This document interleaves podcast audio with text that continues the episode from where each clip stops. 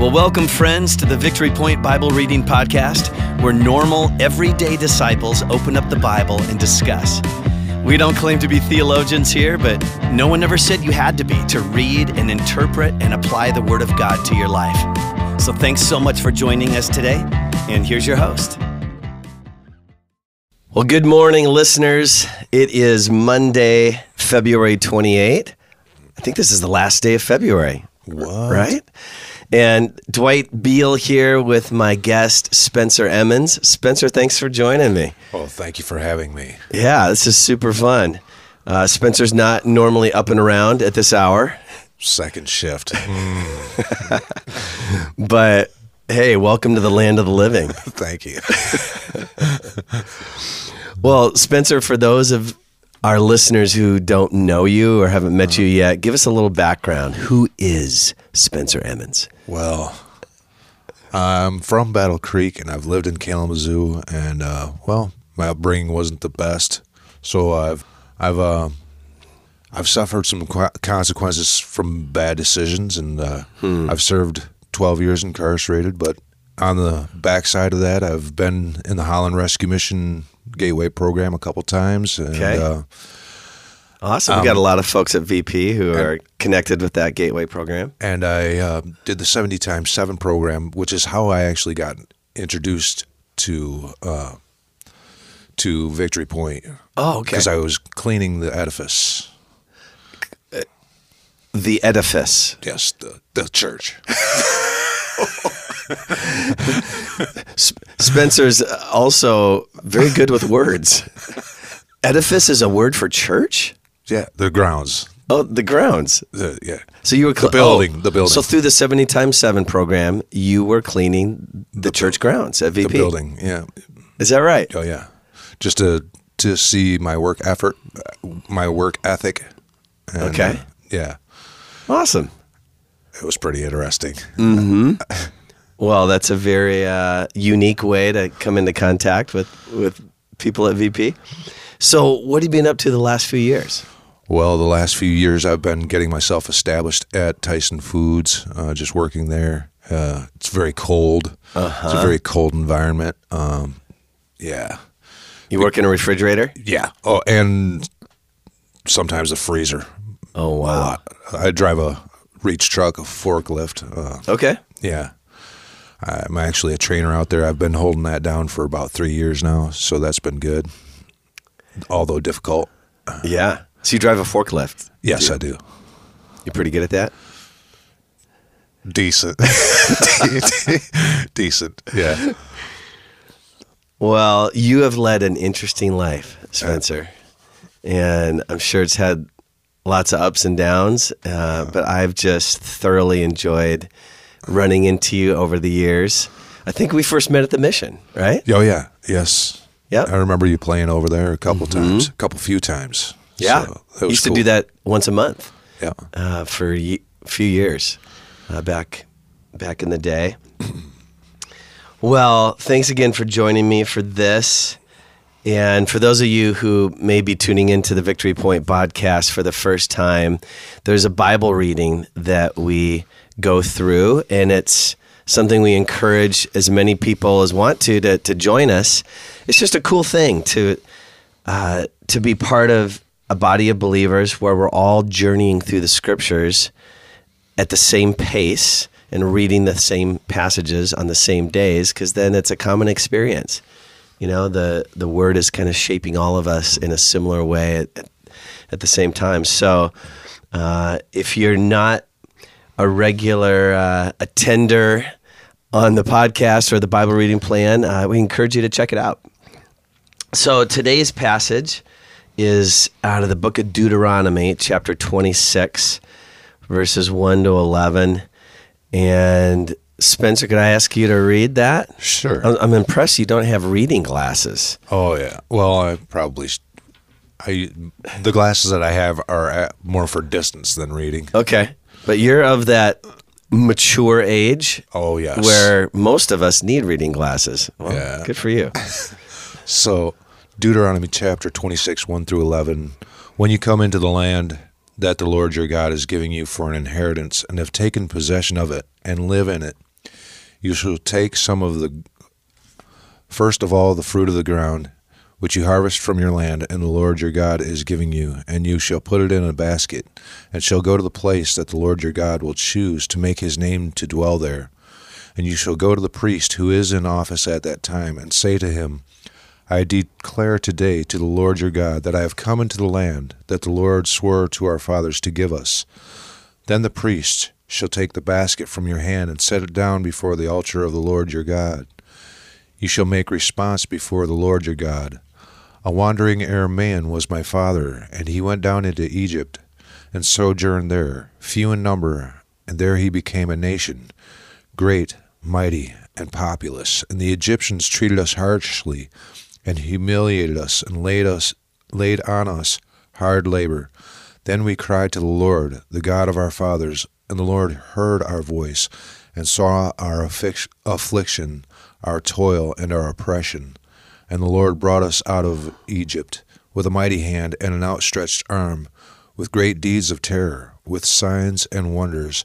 And he brought us into this place and gave us this land a land flowing with milk and honey. And behold, now I bring the first of the fruit of the ground, which you, O Lord, have given me. And you shall set it down before, before the Lord your God, and worship before the Lord your God. And you shall rejoice in all the good that the Lord your God has given to you and to your house, you and the Levite and the sojourner who is among you. Very interesting passage. So interesting you know, the first thing that stands out to me is like when he's instructing them to make a response to the, to the Lord. Yeah. A, a wandering Aramean. what is that? I actually had to look it up. what is a wandering Aramean? Well, Aramean is basically a Canaanite, and uh, well, not just any Canaanite, but a wandering one. Right. so, so they were just kind of nomadic people, okay. apparently. Mm-hmm. That's pretty much what I've got out of it. And that was the first thing you got out of this passage. You were just really, curious. I'm like, what in the world is an Aramean? Why? And why is he wandering? Yeah. Right. Just roaming around Israel or that region, you know. Yep. Like chasing behind some some some lambs or some flock, you know, so something over there. right, right. Uh, I love it that you followed that rabbit trail. Yeah, that, that stuck out to you, and you went after it. Yeah. hey, I noticed that your translation uh, talks about the first of the fruit, mm-hmm. like when you come to the land that God has given you. Take the first, first of the fruit. My my translation says the first fruits. But what what's your understanding, Spencer, of the first of the fruit? It paints me a mental picture of somebody just like the first stuff that comes off the tree. Mm-hmm. That has to go to God, or mm-hmm. the first 10, one out of 10 mm-hmm. At least one out of ten has to go go to the priest, and has to be waved and it has to be approved, or whatever it has yeah. to be offered. Yeah and I don't think that that happens naturally. Hmm. That's why he's giving them an instruction, right? Because you know? naturally, our tendency is to keep it, keep the best for ourselves. Keep it, right? Yeah. yeah, this is such a powerful concept to me. Whether you call it the first of the fruit or the first fruits, I think it's God's way of saying the best of the best. Yeah. Like I want, I want your best. Do you, do you think God is saying take the first like the first ones you pick, or just the the first like the best that you pick? I think it's probably the best. Okay. The prime. Yep. The prime. What does that mean for us? I found myself asking that question. Mm. What does it look like? Because I'm not a farmer, and neither are you. No, not a farmer. So what does it what does it mean for us to give God the first of the fruit? Well, I, I don't think he's he's limiting it to fruit. Obviously, I hope not. You know, it's like our relationships. Uh, I think it refers to all the things that are really important to us. Hmm. Th- those things that are important to us, and and not to delay either. You know, de- delaying is kind of def- is kind of like a no. Mm-hmm.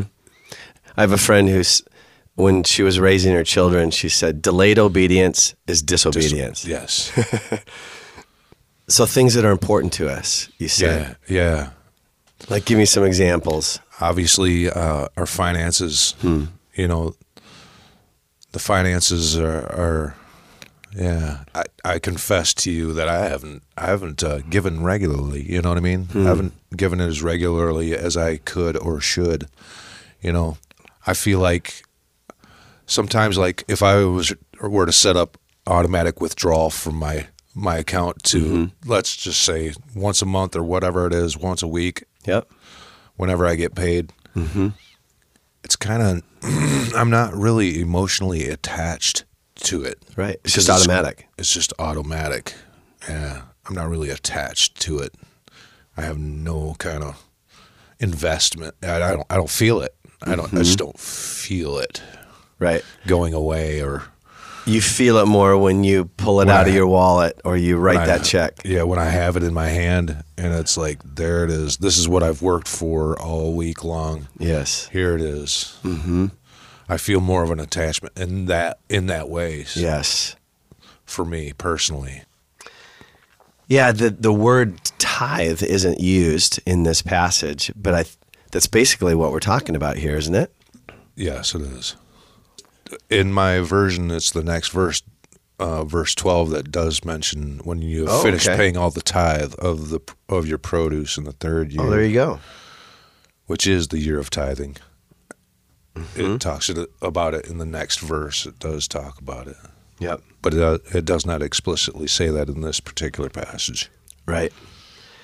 So as I was reading this passage, two things came to me. One is there's this passage in Oh, yeah. Malachi 3 where God says, Test me now you're, with this. well, first he says, you're robbing me. oh yeah, yeah, yeah. Oh Yeah, and Malachi says, "How?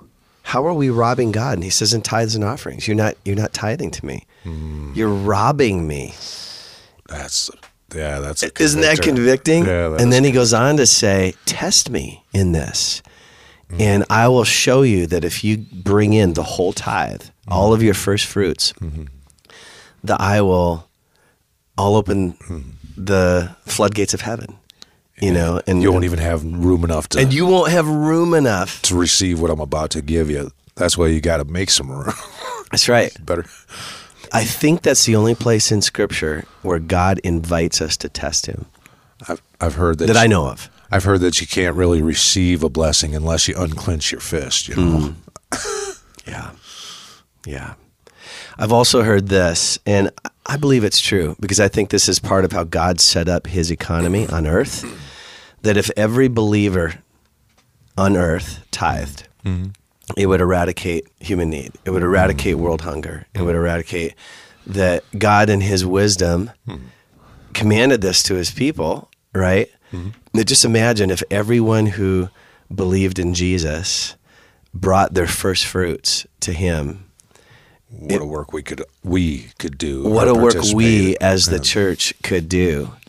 That sounds very global. It sounds very big. It almost sounds a little unreachable, but we need to just think, hey, in our local communities, you know, It starts with one. it starts with one. It starts, Starts- with you, Spencer, and, and me. oh man, you're you're hitting me in the pocket. But what an amazing promise, right? It is. Did anything else in this passage Oh, jump yeah. out to you? He said, "A wandering Aramean was my father." Uh, let's see that, and he went down into Egypt and sojourned there, few in number, and there he became a a nation, great, mighty, and populous. And the Egyptians treated us harshly and humiliated us and laid laid on us hard labor. And we cried to the Lord, the God of our fathers, and the Lord heard our voice and saw our affliction, our toil, and our oppression. And then the Lord did something about what he saw. Hmm. I, li- I liked the fact that he, you know, there was a little bit of a progression there, how we cried. And he saw our affliction, our toil, and our oppression. Then he did something. He, the Lord brought us out, out of Egypt. And how did he do that? With a mighty hand, with an outstretched arm, with great deeds of terror, with signs, and with wonders. And not only did he did he bring him out, he also brought him back in, brought us into this place, verse nine, and gave us this land. And it was a land flowing with milk and honey. And so now I'm giving back because of what God has done for me. Yes. Because God has done so much for me, what He's brought me out of, what He's brought me through, and what He's brought me to. Mm-hmm. I'm bringing it back around. That's powerful, Spencer. That'll preach, brother. And I, I sense the the connection and the conviction in, in you as you speak about that. that feels personal. Yeah. God has done a lot for me. I know He's done so much, so so much. You know, like I said, I didn't have the best up of upbringings, but I know that God has been a great father to me, a, a nurturer. You know, He's um, made, He's made His word come to life for me. You know, Yes. and this is this is awesome. This is an awesome thing. You know, when when the word when God breathes His breath into the word mm-hmm. and into me personally, mm-hmm. wow, just wow, I can see things moving. Yep. He's painting me a picture. Mm-hmm. I love it. Well, I'd like to wrap up this time by just speaking a blessing over our listeners. I want to encourage you, listener, to think what does it look like for you to bring your first fruits hmm. to God? What are those first fruits? What are the things, as Spencer said, the, the things that are most important to you? How can you bring the best of those things back to God, whether it's your time, your energy, your relationships, your finances? Just know that as we do that, that God will open the floodgates of heaven. So, God bless you, and we will talk to you tomorrow. Have a good one. Well, thank you for joining us today for the Victory Point Bible Reading Podcast. We hope that today's conversation was helpful for you and encourages you in your daily walk with God. If you have any questions or thoughts to share with us, please email us at info at victorypoint.org. We would love to hear from you.